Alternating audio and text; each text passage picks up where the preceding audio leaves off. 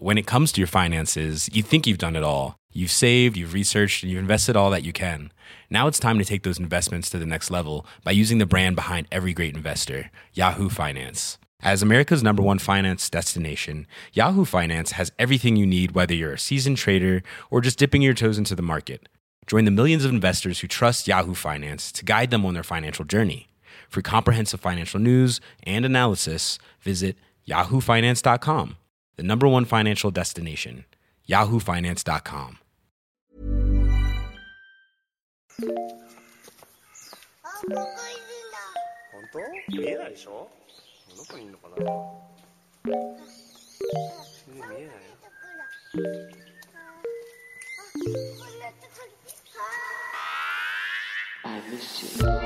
What's good, Internet? It is January 16th, 2017.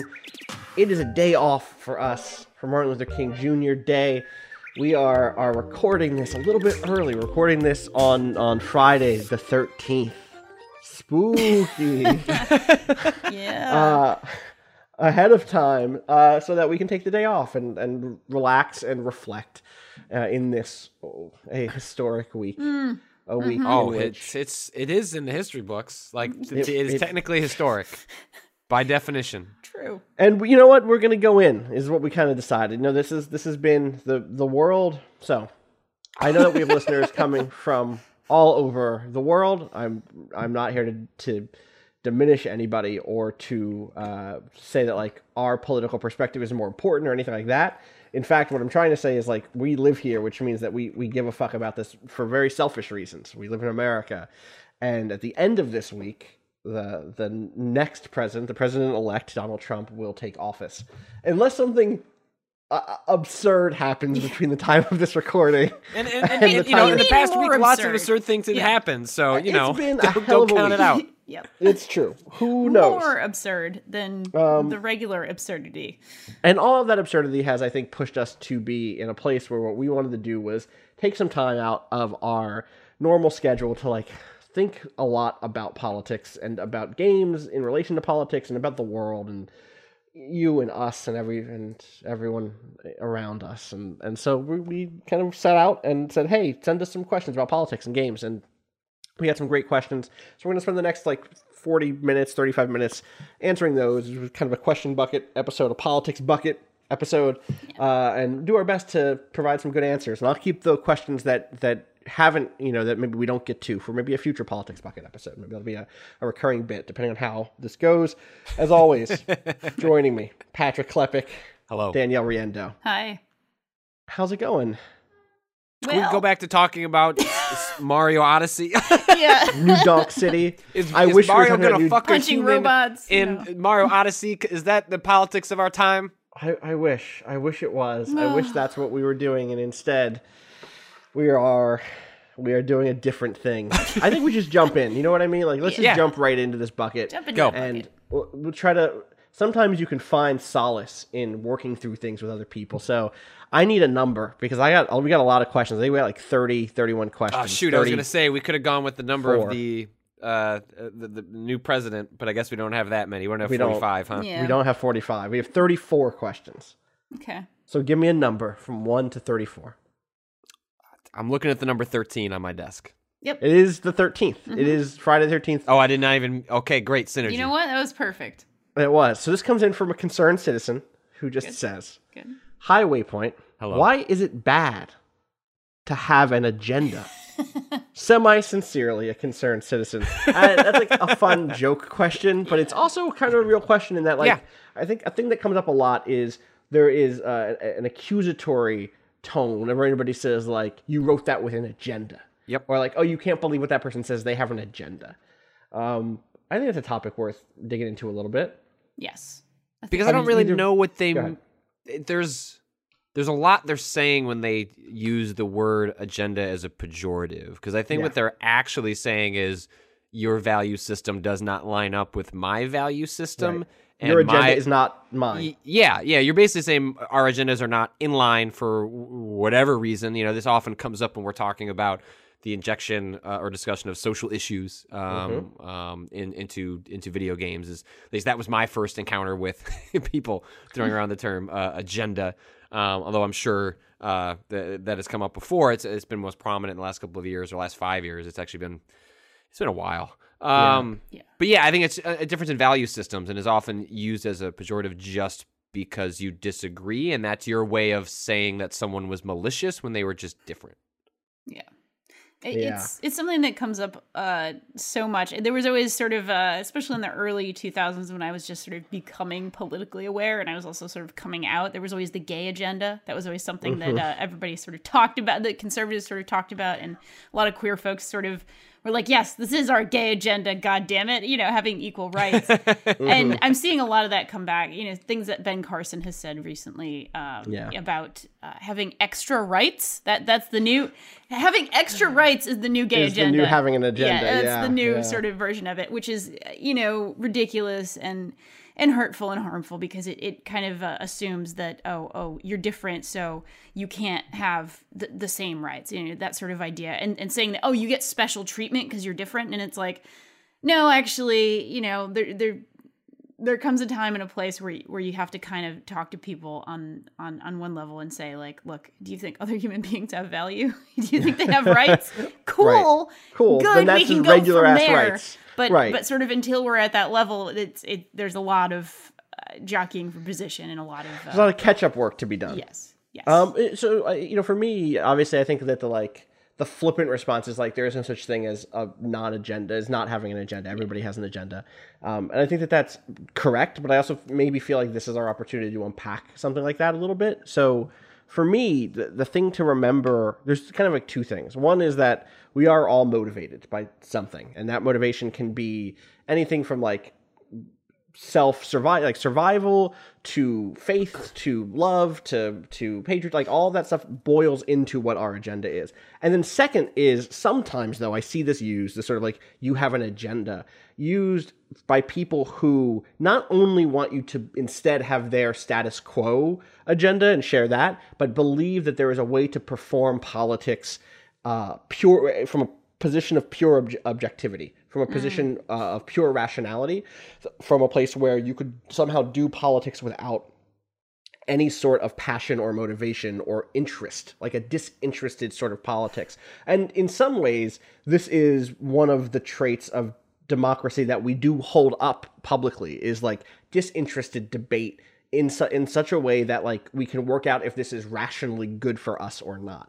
And while I understand the value of that thought process, it's also important to understand that the history that, that rationality has a history in the politics of itself. That like for a long time emotion like the, the notion that emotionlessness is is more is better than passion uh, when it comes to debate is tied into a history of like misogyny and and like building the, the notion that like the brain is more powerful than the soul. Like it's this huge thousands year old like history of politics and philosophy that got us to the point where now one of the things we think is if you're calm and if you have bullet points you're better than the person who's crying on the senate floor.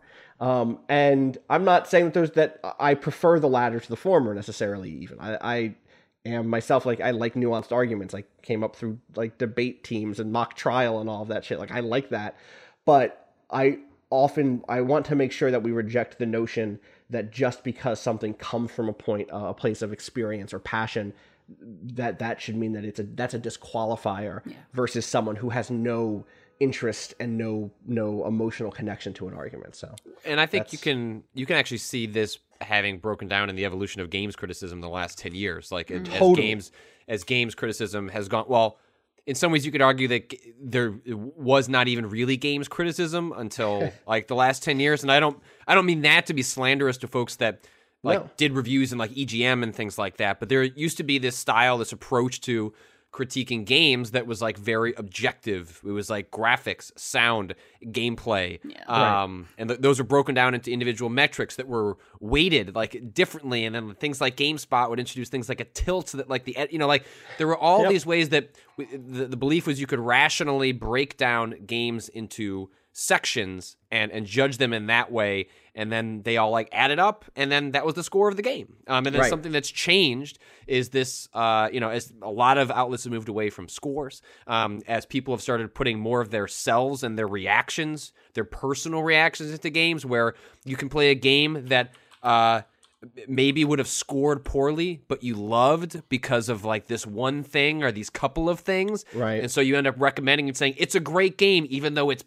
bad. You know what I mean? Like Yeah. we're think games are messy. Our our feelings are messy. Our expressions uh, of that and our reactions are messy. And uh, you know, I think w- sometimes when this this word agenda comes up, like it is it is holding on to an older value system of judging games that Right. for some people that's still how they judge games and in some ways i can respect that i just also don't understand the lashing out at folks that are headed in a different direction. And i think that's where where that clash sometimes happen is like no no no like let's think about it in terms of sound and gameplay and graphics. And then like the moment you start saying like no but it made me cry. And so who gives about shit about that other stuff? Um, right. Who cares that that the that the uh, there isn't HDR in this? Who cares that like sometimes there's some bad anti-aliasing? Like ah, that that the whole the whole effect was was greater than those things, and it would be silly to like knock it. Blah blah blah. Right, like, I mean, like great examples like uh, Bayonetta 2, right? Like Right, it, where like right. a lot of those reviews would like go into tangents about like the male gaze and like what is how does this character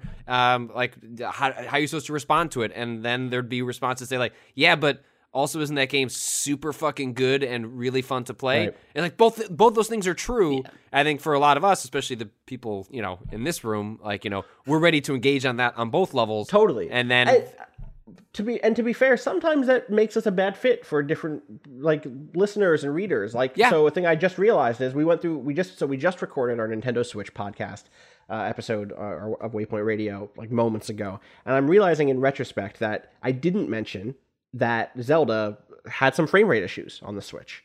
Um, uh, some of the, like the big vistas when you turn the camera and there's a lot of action happening, like chunked up. And I didn't skip that intentionally. I bring my own biases forward. And that's the thing that I think I admit readily whenever I write about a thing. It's not that I think I have the perspective, I have my perspective. And sometimes I think people can see a writer's perspective and think that they think that that is the one true vision and one true take, and that my values are the ones that should be spread far and wide, and people should care about games the way I care about games and not their way. I completely get if you're someone who has been wired through their life to like cringe when they see a frame rate drop like that you don't have to apologize to me if like you hate it when frame rates dip below 20 like i it doesn't bother me as much uh, because i i just i like different things but like i get that you that you Right. care that other people care about that and that that would be a reason why they may not like the stuff that i write and and say.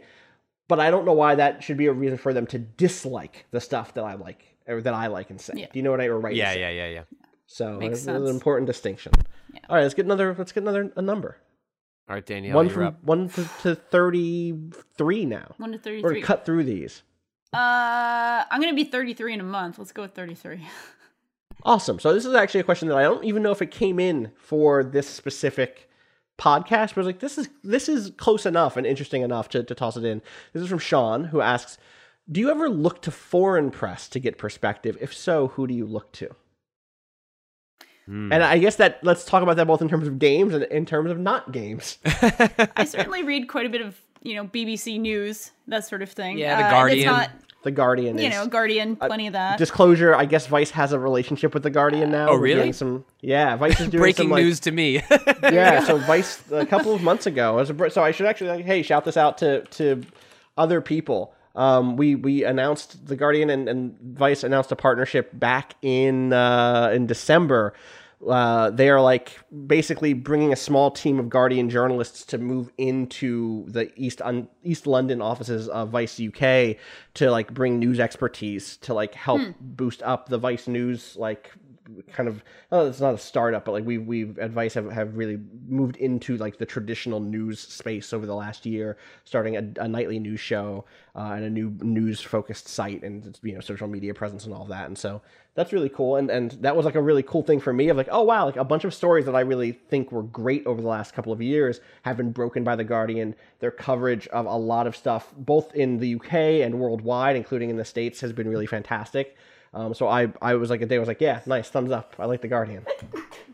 Yeah, but I th- you know I think there's obviously you know a huge language barrier uh, there that you know I would certainly Right. love like wider perspectives. I mean I think Twitter is a great way to get those perspectives. So it's like I sort of rely you know on on Twitter for example. Uh, I try and follow less people and then create lists based on my Right. interests. So it's like I have a politics list where I have tons of people that aren't in my main feed, but those people like run the gamut of like Right. different types of domestic and foreign press and follow different beats within politics.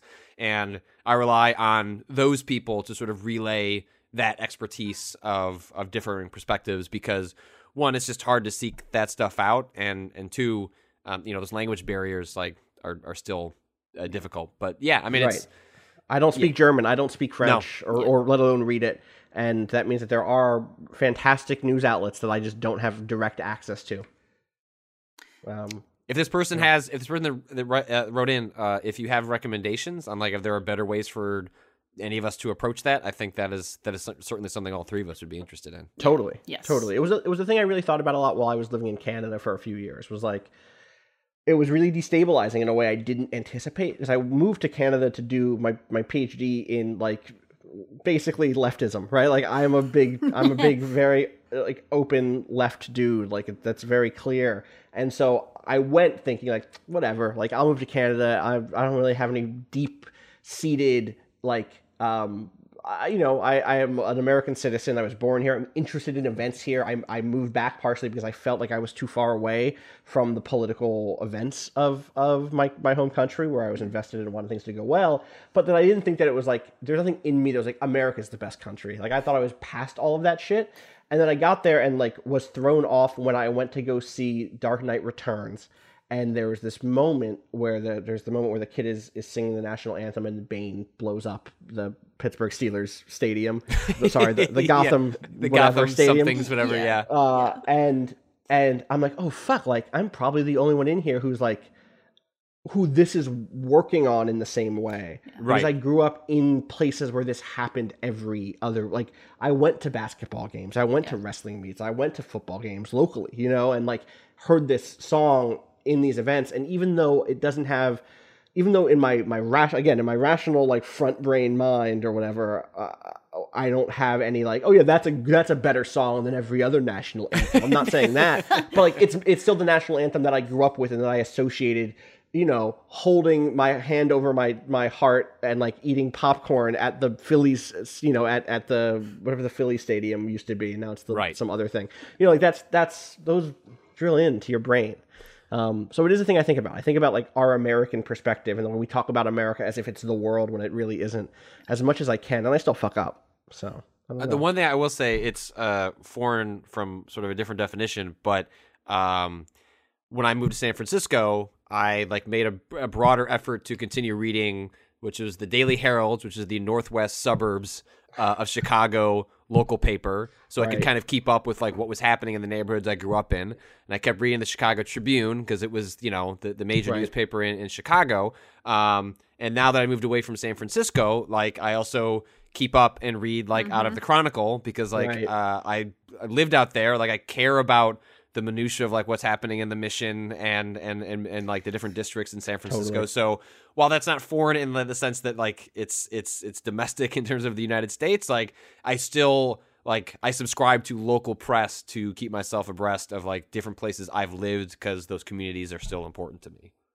There's there's also another way of reading this. In also t- uh, adjacent to that is is foreign in terms of you know perspectives that you find intelligent and that you respect, but you know respectfully disagree with. And I I, I tried at, at many various points in my life to make an effort to read conservative media, conservative media that does not come from a place of hatred like i'll just say Right. it out loud you know i think there are some places that that certainly do operate out of a, a not a, a a position of valuing every everybody's rights or, or valuing Right. everybody's you know feelings and ability to be here but you know there's certainly libertarian publications that I, I've you know certainly taken a, a dip into and you know read just to just to have that perspective and just to try to you know kind of understand where other people are coming from at the very very Totally. least like just I mean, trying yeah. to get it on that level even if I don't agree even if I don't think I'm going to be you know swayed by something I, I want to know what the arguments are I want to know what people think and I want to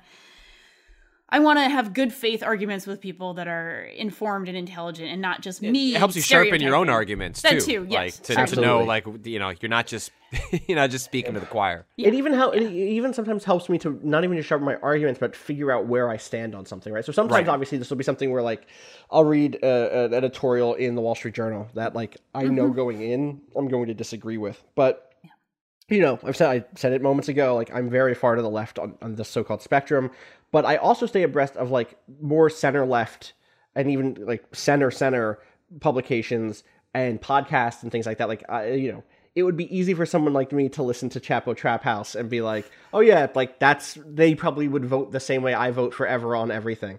But when I listen to like Slate Political Gabfest, like someone like David Plotz is someone who is You want to strangle?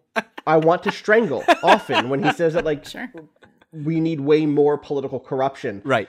but it's important for me to hear that like that like center left uh, in America, like center in the world, so Right. maybe even center right in the in the spectrum of, of you know Western Europe and stuff.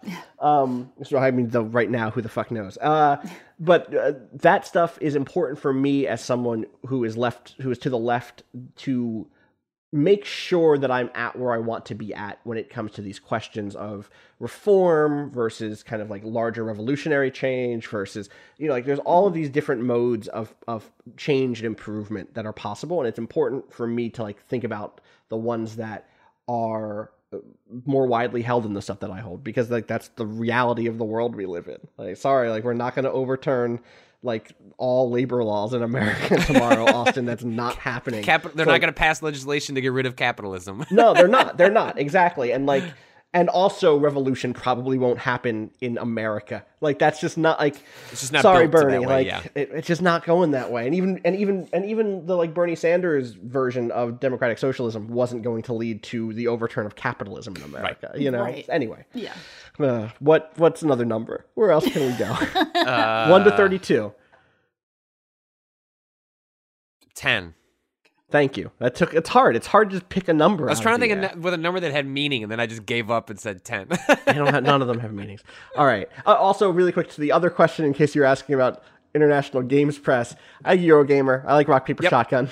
Yep. Oh yeah, of course, of course. Um, uh, but we we're, we read English, so I bet you there's great French and German and Japanese and Spanish speaking Portuguese and all sorts yeah, of yeah. Portuguese game sites that we don't read. I would I would love to be able to read Portuguese for to be able to get access to what the Brazilian game scene Same. is like right now. Same. because it sounds like absolutely it's same. fucking weird, man. It sounds like it's fucking fascinating. cool as hell. really, really interesting. Yeah. Yeah. Um, all right, so this comes in from Dom, who says, Hi, Waypoint champs. I always see the statement that games are inherently political, which I agree with. Nothing exists in a vacuum. But do you think that there is a point in differentiating between natural political tones versus overt political messages in games? Environmentalism in Sonic, as like a natural political background thing, uh, versus racism in Mafia 3, which is like right up front. Also, what do you think the practical differences are between allegorical politics versus explicit politics, i.e., racism against elves or augs or omnics versus uh, against you know people of color, queer folk, etc.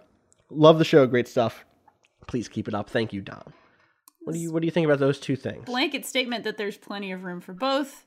Yeah, And different sure. types of things will do different types of things well, and that's that's I just the that's- beginning opening statement of like a, a much more complex argument. And Yeah, but I think that that's actually one of those like opening statements that is that we we risk gilding the lily a little bit here, right? Of like, let's that's the answer. The answer is that I don't want I don't want every game to be Mafia Three. right. Um, that is not a super effective way of teaching people. It's one way of teaching people, but like as someone who spent time in the front of a classroom, and uh, you know this too, Danielle, like sometimes you need to like soothe people and bring them in slowly and Yeah. playfully, and not necessarily by hitting them over the head with a hammer. I don't know. Absolutely. Yeah. Patrick. Yeah, I mean, and also just there's different. Uh, everything we talked about there's mafia and, and, and lots of other games where like there's just different approaches to this stuff, and also games are just still figuring out what those Yeah. approaches are, and so some of them are going to be When it comes to your finances, you think you've done it all. You've saved, you've researched, and you've invested all that you can. Now it's time to take those investments to the next level by using the brand behind every great investor, Yahoo Finance. As America's number one finance destination, Yahoo Finance has everything you need, whether you're a seasoned trader or just dipping your toes into the market. Join the millions of investors who trust Yahoo Finance to guide them on their financial journey. For comprehensive financial news and analysis, visit yahoofinance.com, the number one financial destination, yahoofinance.com. you know hitting you over the head. Some of them are going to be more subtle, uh, and I guess I don't know, like keep an open mind to that stuff. Like developers are going to kind of fuck it up as they Yeah. as they figured out their way of you know messaging sounds it you know makes it seem a little too blunt, but you know how you you know put messages into games or or values like we're just figuring that stuff out, and so Yeah. sometimes it's going to be not as elegant Yeah. uh, as it might be. The um the the second thing there, I think I, I maybe I take a slightly harder stance on the like difference between racism against elves versus racism against like people stuff. In that Yeah. like I am I'm just it, this could be a time and place thing I'm just like I'm so exhausted by like it's like it's racism, Racism but metaphors. elves. Yeah, Right, sure. because because they all fall apart for me, and this is not a novel position of like the the X-Men, mutants in the world of Marvel are not like people of color in that I can't kill people by taking my glasses off. Right. Cyclops will, right? Like um the only way that works is if there are people who are classified as mutants and people believe that they have special powers the way that like the way that that um uh uh Mike Brown was referred to by Darren Wilson as as being like the Hulk or looking like a demon, but actually not being either of those things. And then like, what if Cyclops took off his glasses and everyone was like, "Oh no, he's gonna kill us with his laser eyes"? Like, no, there's no, I don't have laser eyes. Like, oh no, you're killing people. Like that would be the only actual equivalent there. Um, and so that falls apart for me really often. And but that doesn't mean that we should stop. I'm not saying like stop making X Men comics or stop having those narratives where mages are being corralled because they're dangerous or whatever. Um, but like treat them treat those things with the complexity that those characters deserve and do your best to make sure your audience understands the difference. I got really frustrated with the mages stuff in the Dragon Dragon Age series for a long time because of this. Because like that's a game in which they say over and over again that mages are super dangerous, and they are super dangerous. Uh, Unless one, you're playing one, in which case it's super safe. None of your spells ever go wrong. You can become a blood mage, and everything will go according to plan forever. Um, and two, because uh, it's a familiar storytelling, I don't think any of the games until Inquisition ever made me sympathetic to a Templar. Over and over, the Templars are the groups that are the like knights who like jail the mages in that series. Um, over and over again, like, oh, I'm going to sympathize with the mages who are imprisoned, and uh, if you're doing the one to one, like here is an oppressed group being locked up by the non-oppressed group, um, by the group in power. Like, yes, I'm always going to side with with the oppressed and not the oppressor. Like the the Murakami line of like, I'm always going to side with the with the rock instead of the wall um, that is being thrown at. Uh, but like, I thought we were talking about two different wrestlers for a second there. sorry, I'm talking about talking about the Who's author, the wall? the rock and the wall. There it is. I'm always Yeah. Haruki Murakami, big wrestler, big big wrestler, fan, a wrestling fan. Um, but the but there there's something important to like work out the like oh actually there's an interesting story to tell once you recognize that mages are dangerous in a way that people are not dangerous. And also it sucks to to what happens to them. So like Yeah. i don't know. Treat your follow the fiction. Like trust your trust your fiction and your reader to, to deal with complex stuff. Um, sorry this is a, a long one this uh this came to mind as a bit of a tangent, um, but I, it came to mind part of this question, and also because it was something that Austin and I were kind of talking about earlier today. oh right Um, there's this game coming out pretty soon called We Are Chicago, um, Yeah. which is a game about the, uh, the its ambitions are to tell a Telltale style adventure adventure is the wrong word. Telltale style sort of like interactivity. Um, that's sort of the model of what that they're going for about what it's like to be uh, black on the south side of Chicago, um, which is a lot different than living in a lot of other parts of Chicago.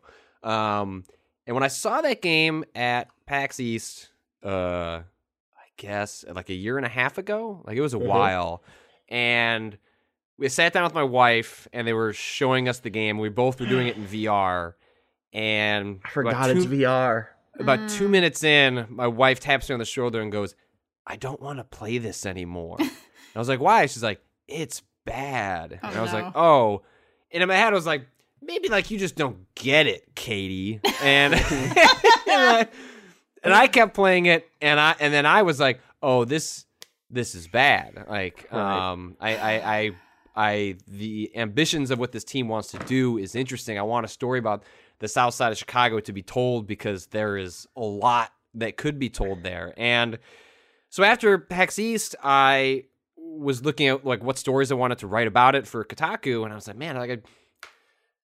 I- We Are Chicago is an interesting game, and so I, I wrote about it. And my editor, Stephen Totilo, was like, "Can I ask you something about this?" And he goes, "You really seem like you're pulling a punch." And I was like, "You're right." He's like, "I don't think you liked this game, but I think you're trying to say it's got some problems, but maybe they'll figure it out." Um, which is sort of the standard line in a preview. And I mean, he was right. Like the reason I was pulling a punch, and the reason I even thought about scrapping writing about it at all was because like they're trying to do a good thing, and it's not. Doesn't seem like it's working in the form they had. And like I just wanted to kind of pretend it didn't exist, as opposed to like dragging Right. it out there and this becoming an example of like, well, when you try and make games like this, like look, like you just can't do it, so you just shouldn't do that shit. Right. And so- that's the thing is like that's an opportunity when you have the resources, both like time and and editorial like help to to to dig into that situation. That's where you like find really good like that's where the gold is. Like that's mm-hmm. where that's a, a moment to dig into your own experience and you're like, oh, I even want to write about the fact that I didn't want to write about this for fear of of the thing you just said. Right. And that's interesting and, and that's how we end up like getting somewhere decent in the future is like by having those really difficult conversations instead of like putting it locking it away and never talking about it because it would be like embarrassing to this thing we wish was better you know like Yeah, it's like we're, it's like we're like the advocacy side of you like runs Right. in conflict with sort of like the critic side of you, Right. and it's like you know, and by talking it out and by having my editor push back on me, like it resulted in a piece where I was like really critical of the game, but the developers were really receptive to that and Right. you know i wasn't like uh, you know like uh, you know really mean i was just more like hey this isn't working i'm hoping by vocalizing this and putting it on like one of the largest platforms possible you're going Right. to take it seriously and hopefully do a better job in the time you have left and i, I don't know austin will find out and we'll two find weeks. out we'll Find find out out very And, soon, in is, fact. Yeah. I, I whatever my hope is for that game like i so i played the same demo you did and had the same experience you did of just like man i wish this was better than it is and maybe it is and and we'll see but like i am more interested in having a real relationship with that game a real experience with that game and reporting about what that experience was than Yeah. i am about cheerleading for something because it because it does Right. a thing i i will cheerlead their intention but i'm not going to cheerlead a bad game Exactly. because uh, wanted to do something good like and instead what i end up having to do sometimes is say i can see why people don't like this thing i do like it let me drill down into why i do like it Right. um and and let me be I, I use this phrase a lot but like let me be radically honest with my own experience like I, I really do believe that we know in our heart of hearts whether or not we are enjoying our time with a thing outside of some some exceptions that are like oh i can't tell like i'm bouncing between two but even then you should be able to talk about the fact that you are bouncing between multiple perspectives right or that you're having a hard time nailing something down. You know that you're having a hard time with something, or that you like it, or that you don't. And so, like from that pers- from that point, you can get to good criticism, no matter whether or not you're like over the moon for something. Whether you hate it or whether you're you, you're ambivalent about it, there's something to be said about that experience if you can fucking drill into it enough.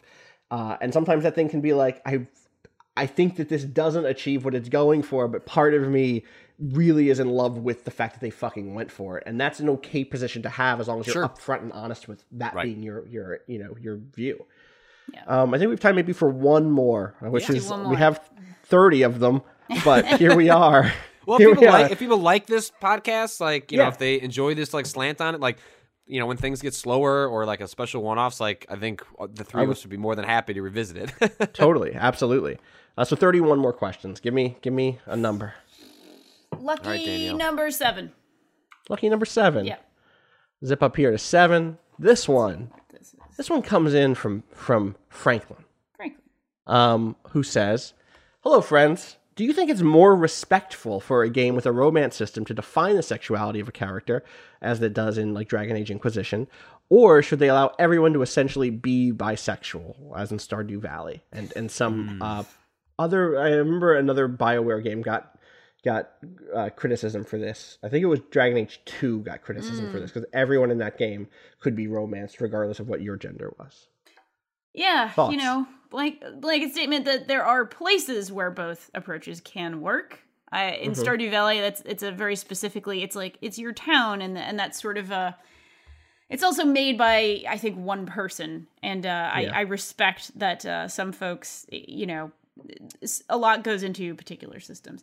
Personally, for me, I like it when a character is uh, specific, and I also really kind of hate. I'm I'm bisexual, okay, and I I sort of take issue with the well, everybody's bisexual as a like the the sort of weird default state, as opposed to like it's a very intentional choice, like somebody to be bi as opposed to being gay or or whatever Right. pan or whatever other sort of sexuality. So it's like I, I definitely roll my eyes a little bit at that approach at times for sure. I think it's it's good to be specific with your characters if you are telling a specific story. Uh, I do think there is room for having sort of you know a different approach to that in, in different types of games, but yeah, if you're telling a story of uh, Amy who is bisexual and it's like a very specific experience to Amy, I don't know, I'm making this up. I don't know who Amy is, um, but that that feels to me like a more honest sort of approach towards a character, a specific mm-hmm. character in a specific story.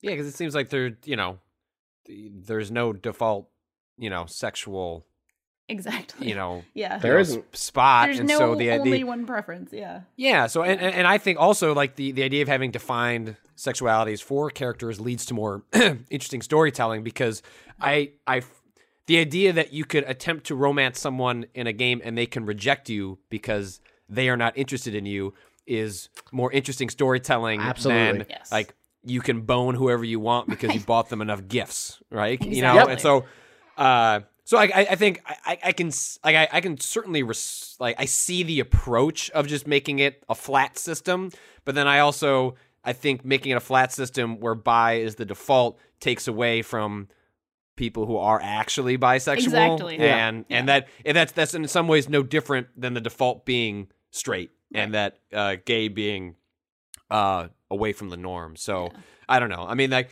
I, I I still think it's. I mean, if, if characters they're people and people are things, and uh, so I I I would tend to fall on the side of make the characters Yeah. one thing or the other. What you know, whatever that thing is, that you know, that's a whole spectrum.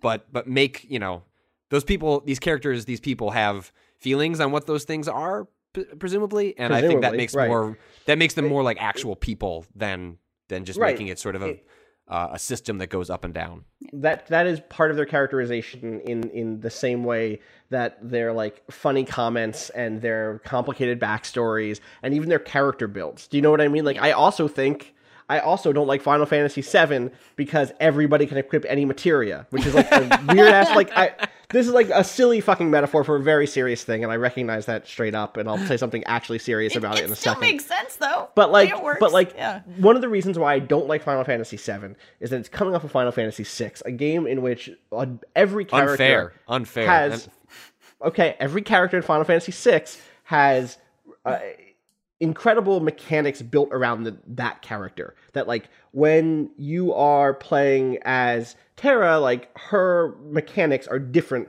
than playing as Sabin or Sabin, the, the guy who the dude who can uh, suplex a train. yeah, he can suplex a train, and to do that, yeah, he can. To do that, you input like like fighting game commands to Yeah. do his to do his moves, and that's like a, a bit of like characterization through mechanics that that like reflects who that character is. And then you go to Final Fantasy Final Fantasy VII, where it's like, oh yeah, just put on fucking uh, uh, the mimic thing so that you can just mi- like every character is just a blank slate mechanically, not uh, outside of limit breaks and weapons and shit. But like, fuck off, that stuff barely matters. Really, you know what I'm talking about if you've played that game a bunch.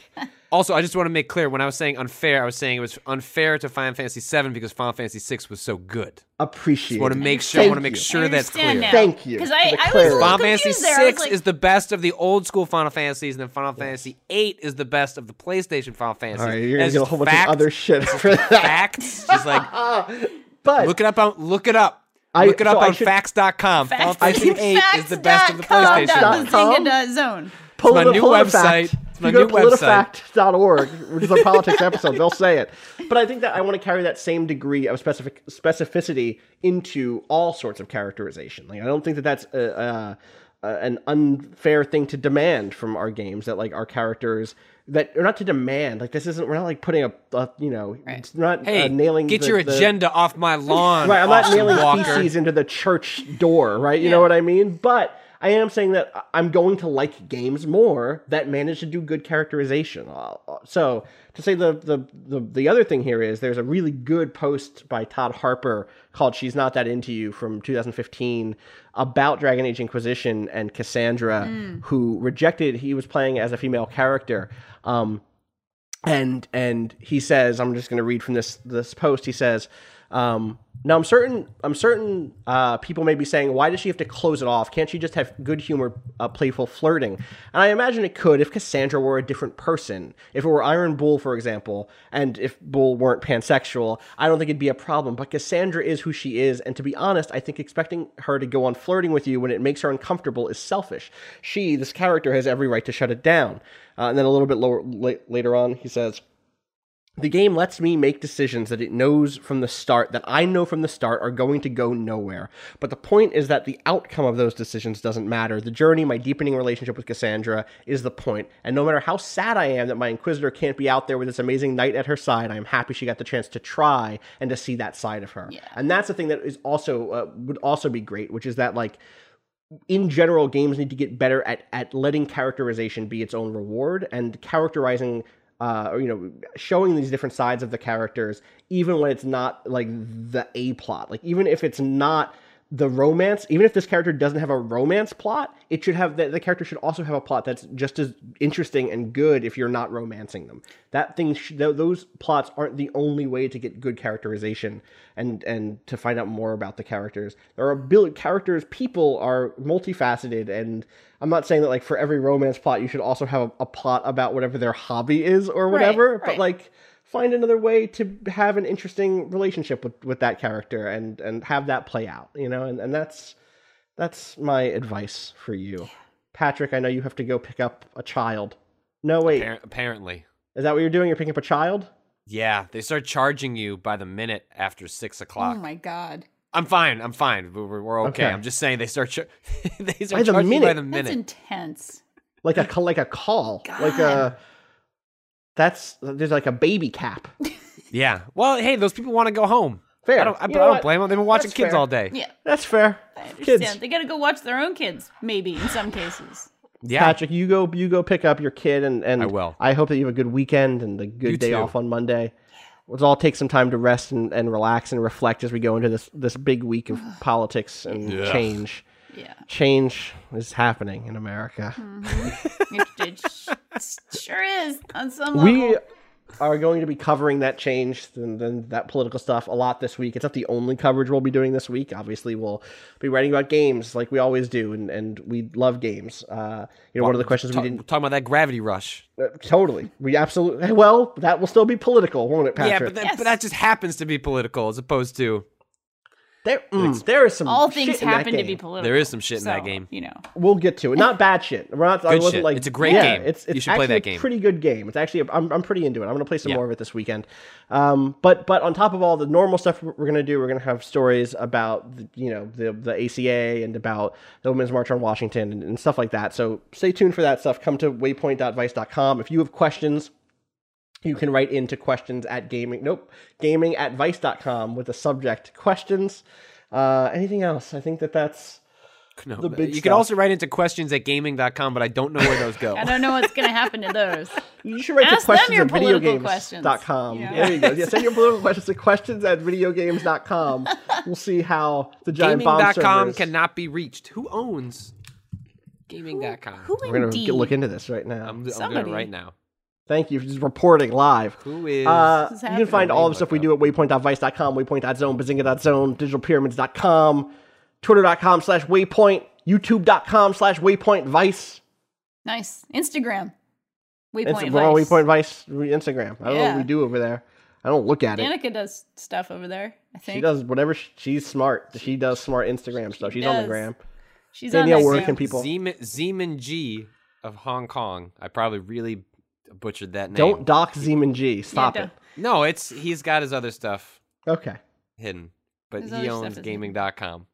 Thanks, Zeman. But for ten dollars, that um, networksolutions.com will help me get this domain. So Ten dollars. That's like I'm their on it. finder's fee. You won't no, that get just the that just domain. that just allows you to email someone to make a pitch. I understand. Wow. Yeah, Be we'll, like, hey. we'll see. I really like games. Games are Like pretty a great. lot. You could say I'm a gamer. Who's You could say gaming. I'm a gamer with a capital G. Zeman. Patrick, where can people find you on the internet? They can find me at Twitter at Patrick Klepek, Facebook uh, at P Klepek. Danielle. You can find me on Twitter. I just coughed in the middle of saying Twitter. Twitter. Well, sometimes Twitter doesn't, you know, You it kind of Yeah. makes you. Uh-huh. Sometimes you have Twitter makes you a a little part sick. of Twitter. During a week Yeah. like this, Twitter might make you a little sick. So on oh, Twitter, Oh, I am Danielle R.I. and I am Danielle Riendeau, writer on Facebook.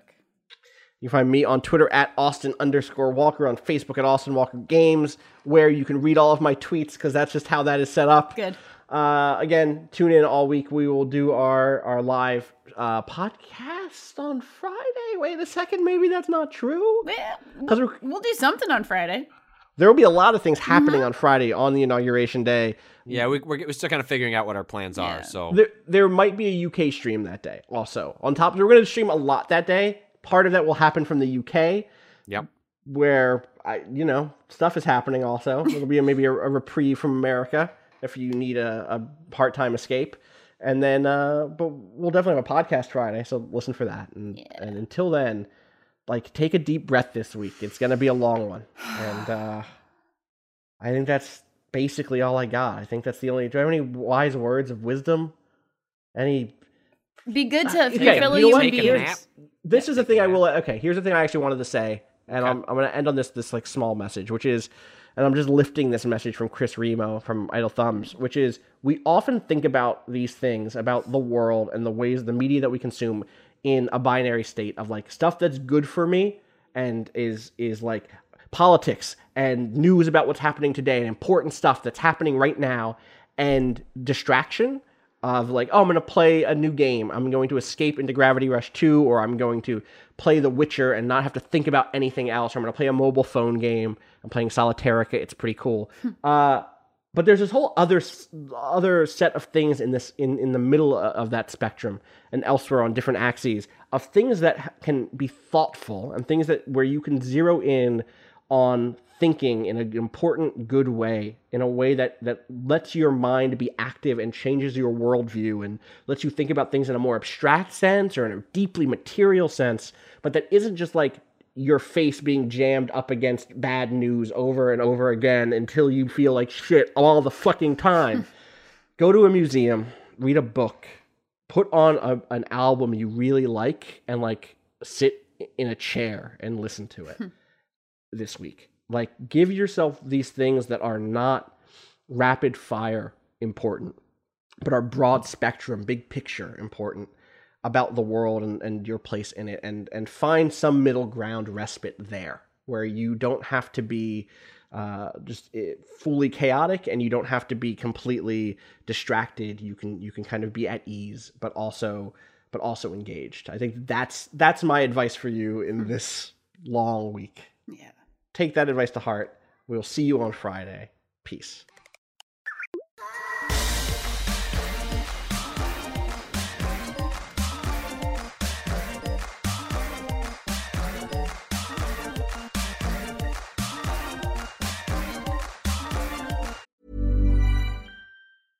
When it comes to your finances, you think you've done it all. You've saved, you've researched, and you've invested all that you can.